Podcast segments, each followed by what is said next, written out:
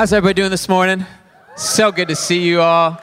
So good to have you all in the house today. I see some people I've not met before. I had a p- chance to meet some new people, and I see some faces back after some vacations. I see some twins down in the second row. Hey, oh, blue and red plaid right there.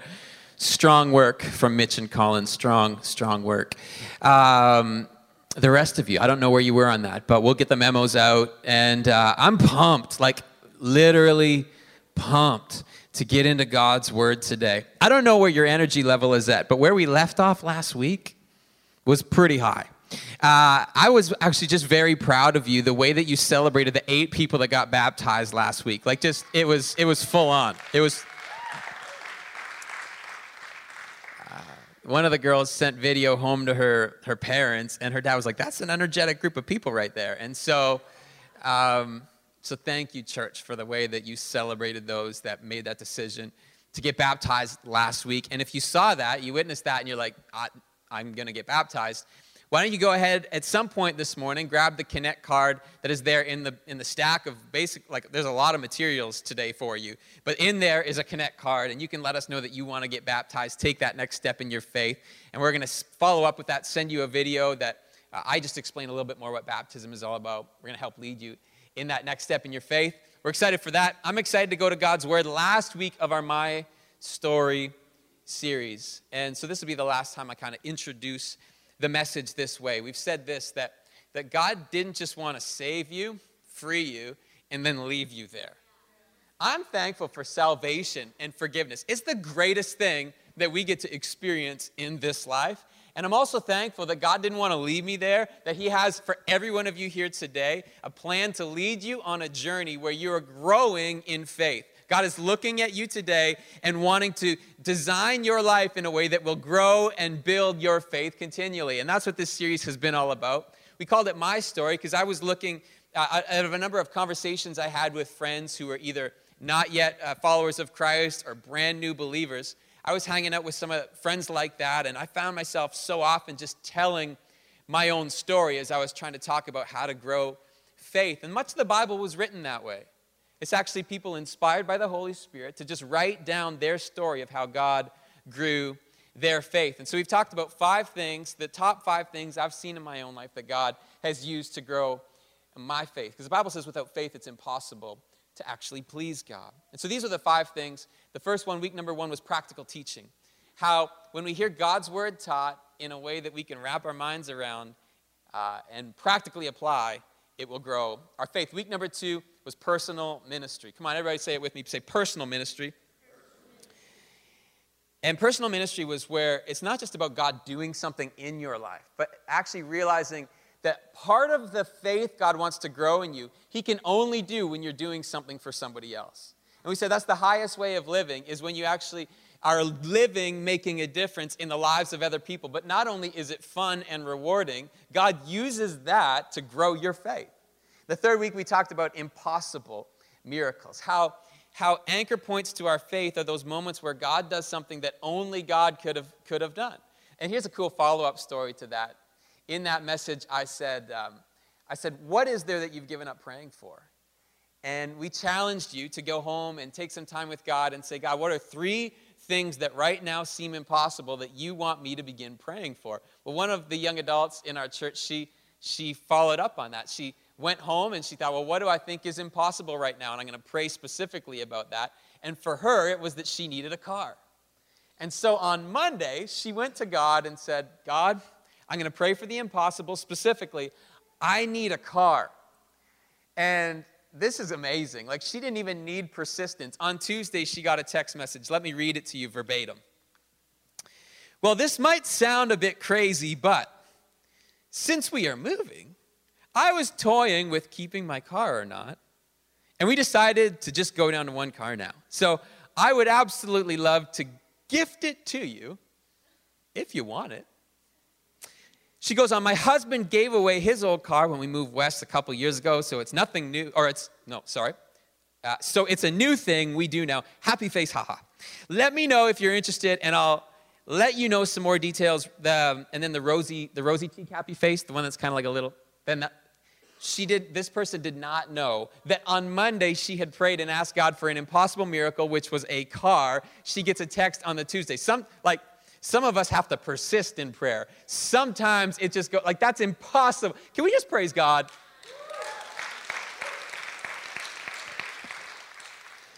impossible miracles and then uh, in week number four we talked about private devotion how uh, time with god in prayer and in the bible every single day is how God really realigns and reorders our lives and our hearts. And so those are the first four weeks. This morning, I'm, I'm excited to close out this series. And this morning, I want to speak to you on this idea of pivotal relationships.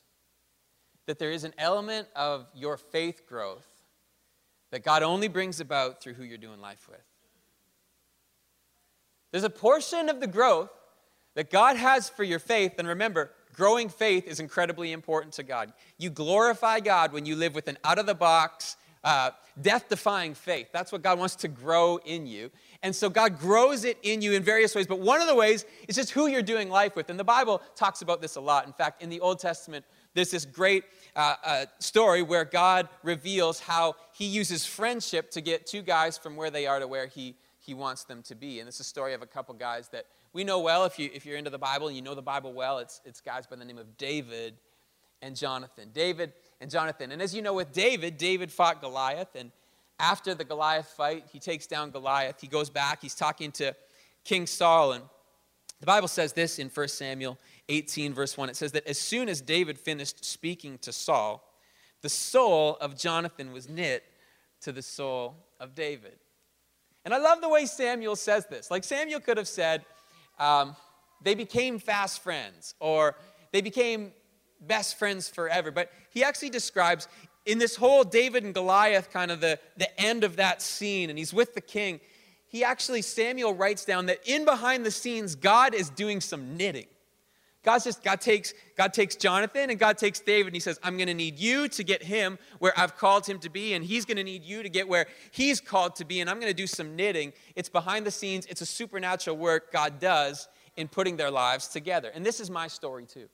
God has used people in my life to take me from where I was in faith to a place of growing faith. That's my story. In September 2002, I was sitting in Christian Life Assembly in Langley, uh, in, a, in a row down on the, on the side, kind of over here. And all of a sudden, into my row, uh, a room of about 1,400 people, into my row walks a guy that I, I grew up kind of around in Ontario. Now, we really didn't like one another back in Ontario. Like, he had a mullet, and I, didn't le- and I had a mullet, and I didn't like the mullet competition. Like, I, like he, he had a good mullet, you know, and so I was just, I didn't, I didn't really like him. Um, he also dated a cousin of mine which I, you know, I didn't, again, I just, I kind of didn't like him. But then he shows up in my row, and I'm like, and God just kind of in that moment started putting our lives together in a really profound way. It was like God doing some knitting. And from there, uh, I was in, in business school. He was studying to become a pastor. And so I would eventually end up working in business downtown. He'd end up as a pastor at Christian Life Assembly. And and in that season of life, I just felt like I really wanted to serve the vision that God had put in his heart. His name also was Jonathan, just like in this story. And I kind of felt like the roles were reversed. I was going to be like Jonathan to him and just serve. He just had this great vision of raising up young musicians in our youth ministry. And, and he, would, he would lead worship at large churches and in conferences. And I just loved being behind the scenes, serving the great vision he had for raising up youth musicians. But then everything kind of flipped on its head about five years later on a Sunday in June of 2007, I was sitting in the second row of CLA. It was the Sunday night service, which he was then in charge of. And I'm just like, however I can serve and be a part of what he's doing, pray for him. I'm in the second row. Uh, he turns around and he says to me, he says, hey, why don't you, why don't you welcome people to the service tonight? And I was like, that's, I don't think that's a good idea. I've never done anything like that. I'm, I'm not good on a microphone. That's a terrible idea. He's like, no, go ahead. And so I did what Pastor Troy did this morning. I just got up and I oriented people to the service and I prayed a little bit.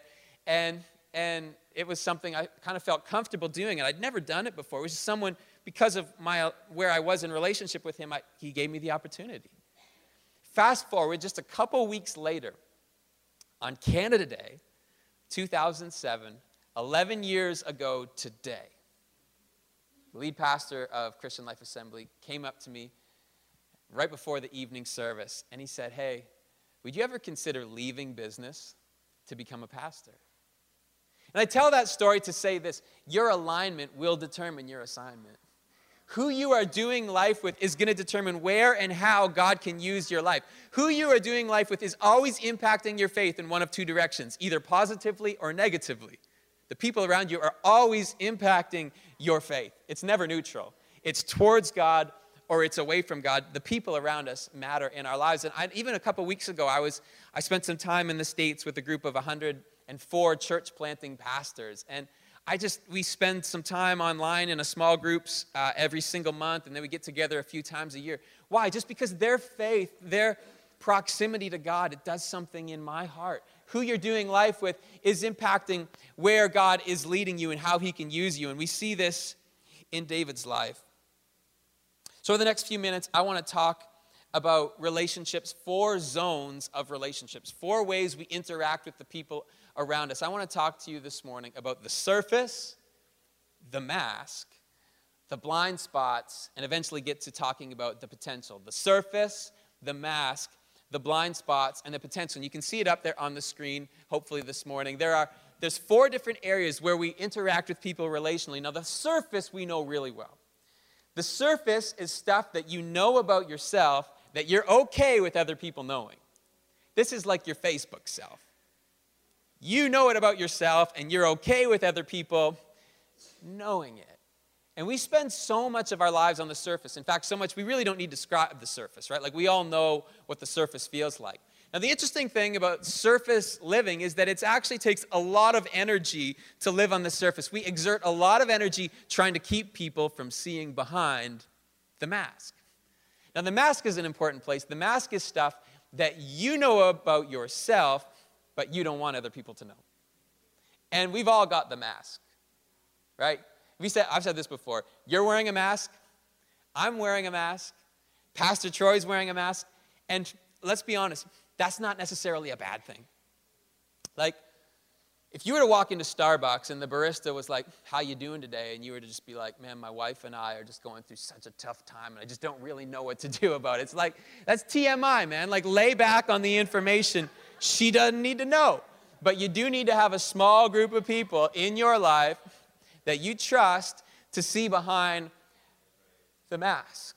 David knows this. David lets Jonathan behind the mask. Here's we pick up the story. It's just two chapters later from where we left them off, the start of their friendship. After David's killed Goliath, now he goes and he starts winning some military conquests on behalf of Saul. But Saul gets like, jealous. He's like, I don't, I don't really like this David guy getting all the glory. And so Saul decides he's going to kill David. So David flees, and says he came before Jonathan and he said, What have I done? What's my guilt? What's my sin before your father that he seeks my life? And Jonathan isn't too sure that his dad wants to kill him. And so he says to David, Far from it. You shall not die. Behold, my father does nothing, either great or small, without disclosing it to me so he's not going to hide this from me. If my dad wanted to kill you, I'd know about it. David's like, I'm not so sure, bro. Like, your dad knows that we're BFFs now. He's seen God knit our lives together, and so he's not going to tell you that he's trying to kill me. Now, watch what David says. He says this in verse 3 As the Lord lives and as your soul lives, there is but a step between me and death.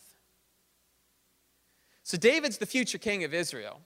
And future kings should not go around baring their souls to everybody. Like that's just not really kingly, right? If you're just going around telling everybody, "Man, I feel like I'm about to die," right? That's the, you're not really on the path to kingship if that's where your heart is at and that's what you're disclosing to all the people around you. But David realizes that even future kings need a group of people that see what's going on behind the mask. He says to Jonathan, he's like, "Bro, I'm literally like a step away. I'm a foot away from death." I don't know what's going on in your life today. But I know for all of us, there's temptation to mask things and keep us, keep others from getting in and seeing what's going on behind the mask. For you, maybe it's not that, that someone would want to kill you. For you, maybe it's that you're trying to mask depression. You wouldn't want people to know. For you, maybe you're trying to mask the fact that you struggle with body image issues and, for you, maybe it's that, it's that you're really successful, but you wouldn't want people to see that you're, you're always thinking about the fear of failure. For you, uh, maybe there's just there's something going on in a relationship that you wouldn't want somebody else to know. Maybe for you, it's just a lack of faith. Whatever it is, the devil understands this that he can keep you stuck if you'll keep it a secret. Because we're only ever going to be as stuck as our secrets. This is what Proverbs says. Proverbs 23 says, Whoever conceals his transgressions will not prosper, but he who confesses and forsakes them will obtain mercy. David knows he's got to let someone behind the mask. And so there's the surface, there's the mask. But then there's blind spots. Blind spots is what I don't see about myself, but you see in me. And I hate blind spots. Like, I don't, I'd like to think I don't have any, right? Like, it's just no one wants to think they've got blind spots. I want to think I've got it all together, right? Like, anybody else? You hate your blind spots, you just don't even want to think about it? I'm the only one. That's fine. it's just like, you're like, bro, TMI, right? Like, just slow down. No, I got blind spots. Recently, Rachel and I were shopping, and um, she walks up to me with a pair of jeans and she said, Babe, I think you should try these jeans on. And I'm like, I got a lot of jeans, babe. I'm doing okay for right now. And she's like, mm, I think you should try these jeans on. And I'm like, No, babe, I got enough jeans. She's like, Every time you buy jeans, you buy them one size too big in the waist. It's your skinny guy complex. You think you're bigger than you are. I want you to try on these jeans. She's saying she didn't say it. You know, sometimes you hear things it's like she's, it's what she's saying without saying it. You know what I'm talking about, right? Okay, so I go and I try on the jeans and I look in the mirror and I'm like, oh my goodness, those fit so good. I had a blind spot. I don't want to tell you what size I am because I do have a skinny guy complex, but I was, a, I was buying jeans a size bigger than I needed to be buying jeans. I had a blind spot. I didn't know, I didn't want to know about it, I didn't want to think about it. I had a blind spot in my life, and it's, it's the same in all of our lives, and in things far more important than jeans. David ends up with a blind spot. So, where we left off, David and Jonathan, they're like in their 20s, because David would become king at 30. Now, fast forward another 30 some years, David is in his early 60s, and one of his sons declares himself king in place of his father David. And to the place where he actually goes about trying to kill his father. This is what we ha- happens. We pick it up in 2 Samuel chapter 19, verse 5, where somebody comes and tells David he's got a blind spot. It's Joab, the commander of his army, and he says, You have today covered with shame the faces of all your servants who have this day saved your life. Here's what happened David's men go and fight Absalom's men. Absalom is his son who's trying to kill him. And in the midst of the battle, Absalom gets killed. David goes into very public mourning, and understandably, right? Like, even though Absalom wanted him dead, it's still his son. So he goes into public mourning, and, and so Joab comes and says, Do you understand what you're doing? Like, you're covering, these guys just laid down their life for you. They were willing to die for you, and now you're mourning over your lost son rather than thanking them for what they've done for you. He goes on in verse 6, he says, You love those who hate you, you hate those who love you. You've made it clear today that commanders and servants are nothing to you. For today I know that if Absalom were alive and all of us were dead, then you'd be pleased. Now watch Joab. Watch what he says. He says, Now therefore arise. He speaks to the blind spot. You need to do something here. He says, Go out and speak kindly to your servants, for I swear by the Lord, if you do not go, not a man will stay with you this night. So let me ask you who is there in your life that you have given permission to speak to blind spots? Who is there in your life that you've given permission? It doesn't need to be everybody. You don't need a thousand people come. Like that would, that's just that's not what this is about. We don't show up to church and we're like, you got a blind spot and you got a blind spot, and let me tell you what's going on in your blind spot. No, that is not the culture of our church. In fact, if it is the culture of you in our church, I am the pastor and I will shut you down. Win love. Now, it's just because it's a blind spot. But it's why we have small groups. We have small groups because you need someone in your life who sees behind the mask and still loves you. And we have small groups because you need someone in your life that you entrust and you give the responsibility to speak into your blind spots. Now, uh, we're actually, our small groups take a break over the summer. And so our groups are, are going into shutdown mode. But I, as a wise pastor, I believe that I need to be speaking about things long before they come so that we're ready for them. So I'm speaking to our fall small groups launch. Come on, we're a few months in advance. Our, our small groups team, they're crushing it behind the scenes. They are going hard. Like they're finding new groups, they're developing leaders, they're building our coaching system out. They're just, they're coming up with ways to serve you so that on uh, Sunday, September 9th, it is all in, it's all crazy. It's small groups in the house because every one of us needs a small group of people who love God, who love us, who see behind the mask and still love us, and who in love speak to our blind spots. Now, as your pastor, I also don't want to make you wait a couple months for a next step in community. So we have a next step into community for you right now. So in your seat this morning is a serve day card. You can grab it right now. It's the red one. All throughout the year, church, you are serving people in this community. Every single week, you might not even realize it, you're serving people through your generosity or through your hands on ministry, that we've got our elementary school feeding program that happens every weekend where we send kids home at multiple elementary schools with backpacks full of food to feed their families on weekends. There's ways that you're serving people year round. But once a year, we call everyone in this church to go all in serving our community on Serve Day. This year it's July 14th. And so here's what I want to invite you to do. There's We've asked every one of our small groups to participate in a Serve Day activity or to come up with one of their own. So, if you're already part of a, a small group, you can simply check off that top box that says, I'm going to serve with my group. And if you check off that box today, you know what I noticed, Jane? This is a, um, there's nowhere for us to see who these people are on this card. So um, we're going to go ahead and just get you to write that on the back side of the card. Um, if you just, we're going to need your, uh, your, your name and your email address. Will that be enough? Okay, that's all we need. We'll piece the rest together. We'll just, we'll hunt you on Instagram or something. So, if you're going to serve with your group, simply check off the top box that says, I'm going to serve with my group. And our groups, uh, our serve day team will get in touch with you, let you know where your group is serving, when, and where to show up. But secondly, if you're not part of a group, here's your community next step. Come on, just dive in and serve with a group of people. Because when we serve side by side, shoulder to shoulder, it just builds community in the house. And so if you're not in a group, you'll see that the next five boxes say uh, the options that you have for how you can be involved in Serve Day. And we've got a couple anchor projects that you can be a part of. Um, and so just check that off. We're going to make sure that we manage it so we have the right number of people at each one of those things. So there may be some shifting around, but if you see one of those that you think that you'd most likely be into and you're not in a group, go ahead and check that off and just slam us your name. And then what you can do with this card is drop it in our giving and card box, which is on your way out of the service today. Sound good? Come on, serve day's coming up. Anybody excited? Parents.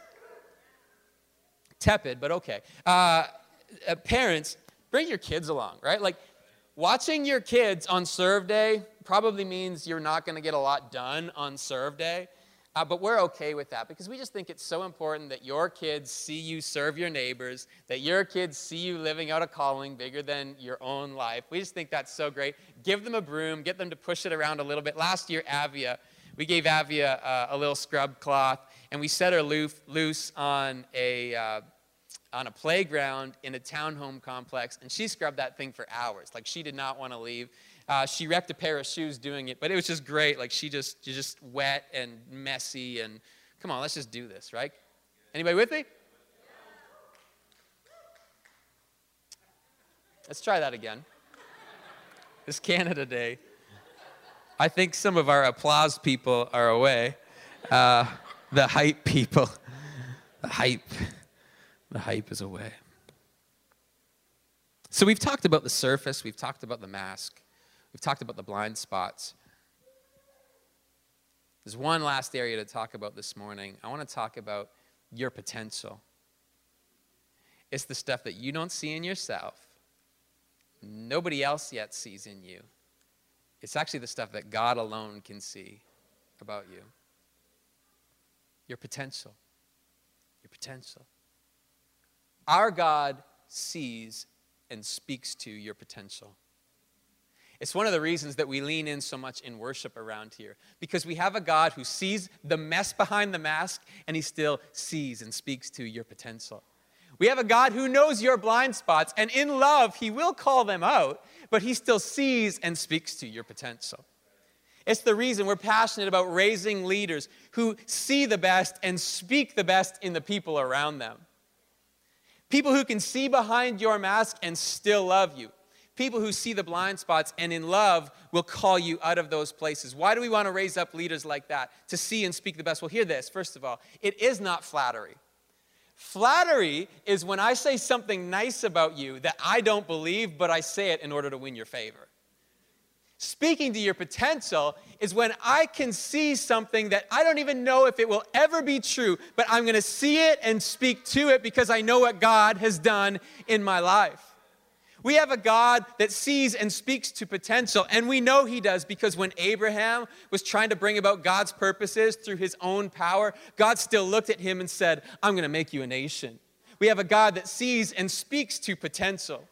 We know this because Moses was insecure about his stuttering problem. He said, God, I don't want to speak to your people. And God still said, I'm going to use you to lead a nation. Our God sees and speaks to your potential. We know this because David was a shepherd and God looked at him and said, I see a king.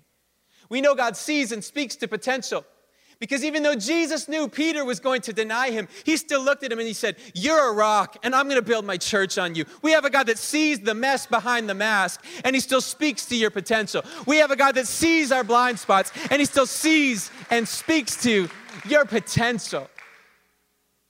And so we lift up hands and worship and we go all in with God because we serve a God who knows it all. And he calls us out of the place we are and he says, You're not yet who I've called you to be. And I see some mess behind the mask and I see some blind spots. But I'm going to still speak to your potential. That's my story. I pray that it's your story. Would you bow your head with me all over the room today? God, we thank you that you can see everything about us